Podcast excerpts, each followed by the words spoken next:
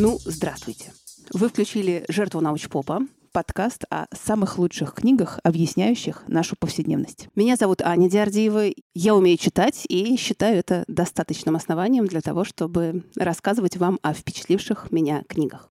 Еще подумалось, что мой подкастик тут в последние недели стал каким-то чересчур ванильным. Тут тебе и про счастье, и про невероятные заработки от занятий искусством.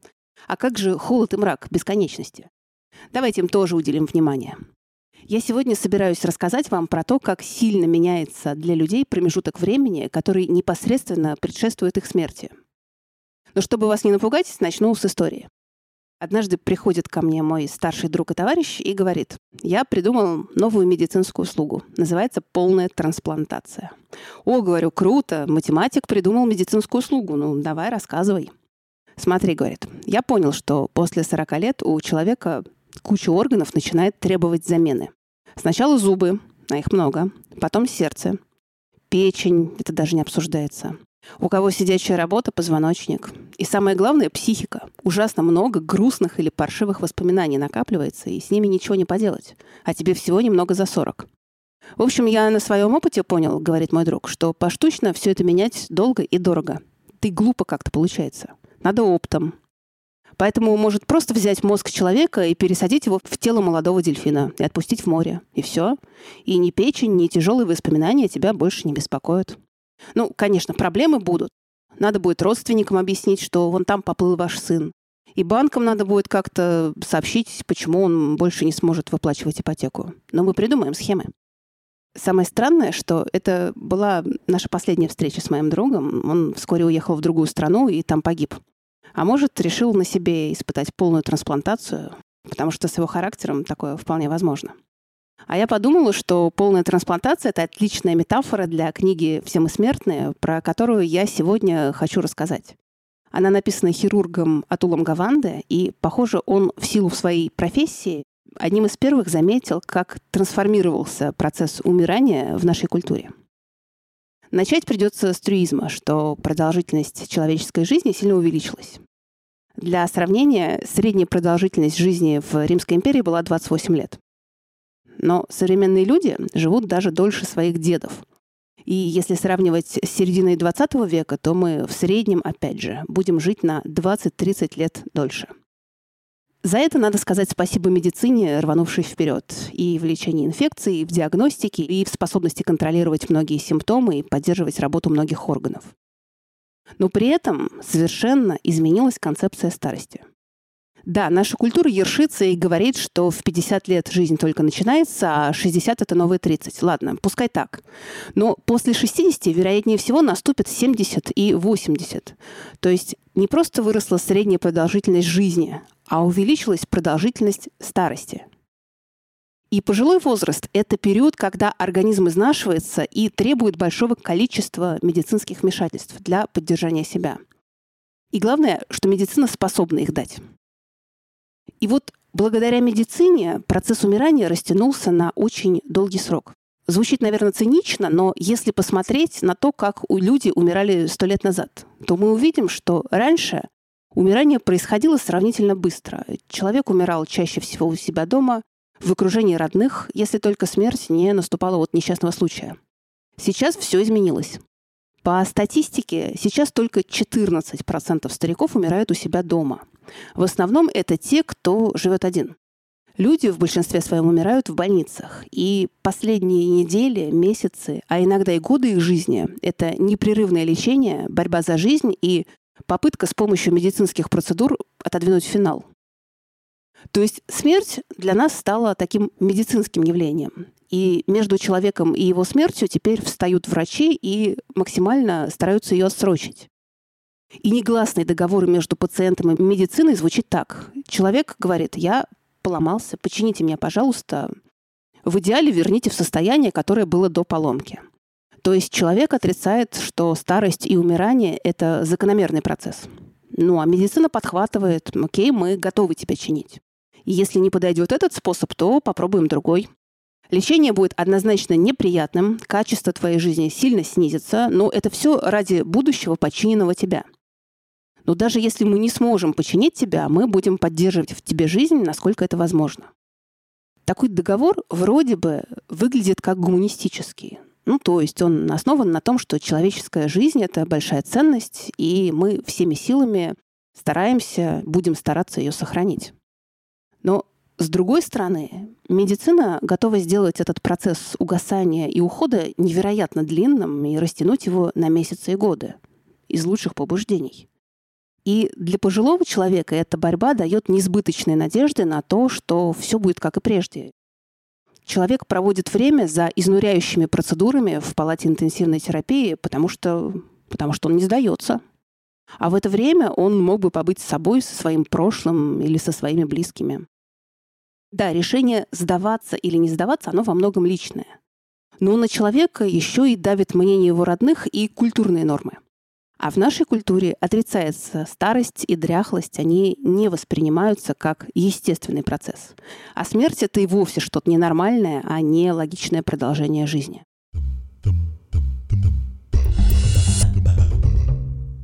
Вообще, при сильно выросшей продолжительности жизни у человека в старости есть теперь две траектории. И, честно говоря, неизвестно еще, какая лучше. Первая траектория – это болезнь, когда терминальную стадию, как я уже сказала, придется провести в больнице. А вторая траектория – это постепенное дряхление, когда человек угасает не от какой-то конкретной болезни, а просто от набора поломок в организме, большинство из которых починке не поддается. Как говорят врачи, никто не знает точно, что такое старение. Просто постепенно ты разваливаешься на куски. При этом старость и дряхлость кажутся чем-то постыдным, поэтому общество избегает разговоров о дряхлости. Дряхление – это такой процесс, когда человек мало-помалу перестает быть способен себя обслуживать самостоятельно, и когда ему нужна помощь других людей. В эпоху нуклеарных семей потребность в таком уходе, скажем прямо, сильно осложняет жизнь родственников пожилого человека, причем преимущественно родственников женского пола. И вот на этом месте сторонники патриархальной семьи скажут: а вот надо жить всем поколениям под одной крышей, как было раньше, и тогда не будет таких проблем. Но этот социальный договор тоже сломался. И виноваты тут не испортившиеся нравы, а, простите, демография. Гаванде, он этнический индус, рассказывает о том, как это поломалось в Индии на его глазах. Там существовала традиция, по которой младший ребенок в семье должен взять на себя уход за престарелыми родителями, и тогда после их смерти он наследует их дом. Но продолжительность жизни-то выросла.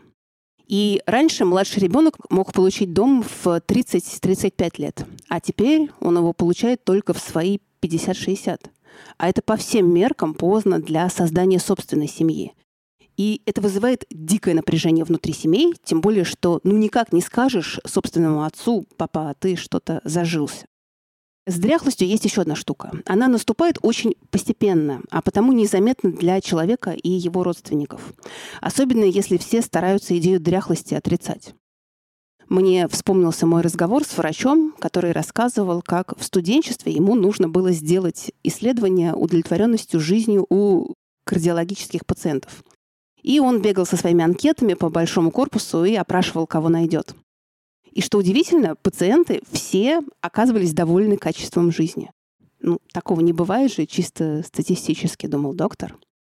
И вот он на лестнице нашел курящего дядьку, и в дядьке было 150 килограмм веса, и жуткая одышка, отечное лицо, и, в общем, было видно невооруженным глазом, что человек чувствует себя не очень. Но когда студент спросил его про удовлетворенность жизнью, дядька захохотал и сказал, что вообще его все устраивает. Вот на этом месте рассказа я подумала о том, как важно составлять правильно опросник, а молодой доктор подумал, что, видимо, когда качество жизни уменьшается по чуть-чуть, по капле каждый день, то это проходит совершенно незамеченным для человека. Вот и с одряхлением точно так же. Какие у человека есть вообще варианты при наступлении дряхлости? Тут либо родственники и сиделки ухаживают за пожилым человеком, либо дом престарелых. В российской культуре идея отдавать родных в дом престарелых выглядит вообще-то как полная дичь. То есть очень социально неодобряемое решение. В Штатах, где, собственно, и живет, и наблюдает эту систему автор книги, это более приемлемо, в том числе и потому, что домов престарелых больше, и они разнообразнее, и возможностей выбора больше. Но есть у большинства домов престарелых и общие черты, и именно они наталкивают на размышления, а может ли переезд в дом престарелых считаться достойным финалом человеческой жизни. Человек переезжает в дом престарелых из своего домашнего пространства, не имея возможности перенести туда свою мебель и сохранить привычную обстановку. С ним в одном пространстве комнаты на соседней кровати могут находиться люди, которых он не выбирал. Жизнь в доме престарелых подчинена единому расписанию. Подъемы, отбои, приемы пищи, расписание медицинских процедур. А правда ли это нужно для блага постояльцев? Или это для удобства администрации дома престарелых? Вот социолог Гофман отнес детские дома, учреждения для престарелых, военные тренировочные лагеря и тюрьмы к тоталитарным институтам, учреждениям, исключенным из всего остального общества. У тех, кто находится внутри любого из этих заведений, жизнь происходит в одном и том же месте, под надзором одной и той же обладающей властью администрации. Они вынуждены пребывать в обществе одних и тех же людей и делать с ними что-либо одновременно. И, честно говоря, такая забота не имеет ни малейшего отношения к осмысленной жизни, как ее себе наверняка представляет обитатель дома престарелых. Получается, что дом престарелых – это такое же больничное содержание, просто с минимумом медицинских процедур. Все как-то довольно безысходно пока выглядит, да? Но эта книга не только про то, как наша культура предписывает относиться к старости, к одряхлению, к смерти. Эта книга еще и немного про организацию здравоохранения. В том смысле, что при определенных усилиях тоталитарную составляющую домов престарелых, например, можно свести на нет.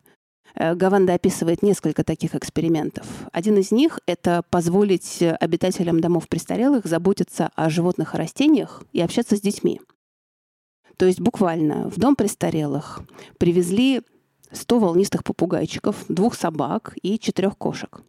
И детям из соседней школы можно было приходить в гости к старикам и совместно с ними заниматься какими-то поделками и работать в саду. И всего через несколько недель улучшение в состоянии здоровья можно было наблюдать даже у пациентов с глубокой деменцией.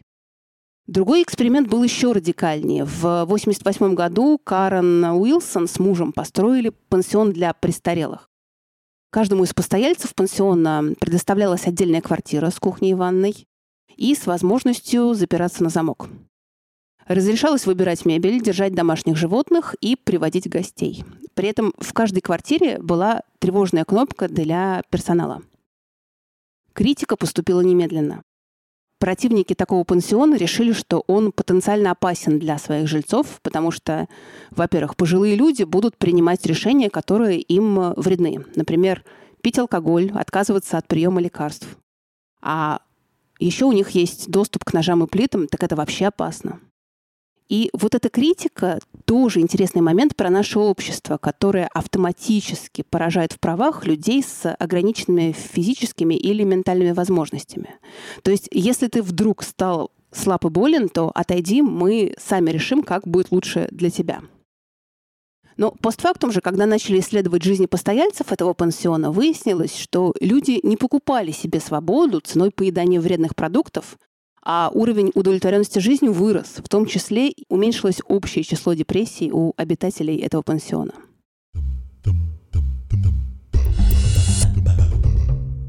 Есть еще одна специфическая проблема в системе здравоохранения, любой, в общем-то, страны.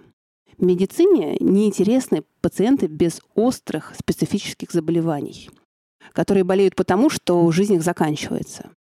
Более того, для врача такой пациент воспринимается как профессиональное поражение. Таким людям нужно не медицинское вмешательство, а скорее геронтологический уход, который сделает отряхление более плавным. Но геронтологический уход дорог для любой системы здравоохранения, и самое главное, он состоит не из каких-то резких вмешательств, а из искусства маленьких шагов. Из изменения питания, движения, из коррекции образа жизни. А для нашей, для западной культуры это опять становится каким-то не очень приемлемым, потому что мы верим все больше в какой-то медицинский гаджет или операцию, которая может все починить в организме. У меня был французский друг Марк. Мы познакомились с ним, когда ему было 83 года. Он мне сказал, что ему нагадали, что он проживет до 103 лет, и каждый день рождения он ставил на торт свечки не с числом прожитых лет, а с числом лет, которые ему оставалось до смерти, до тех самых 103 лет. Теперь мне уже видно, что он много чего понимал в вопросах жизни и смерти и совсем не обходил их вниманием. Во-первых, когда он не путешествовал, у него был строгий жизненный распорядок.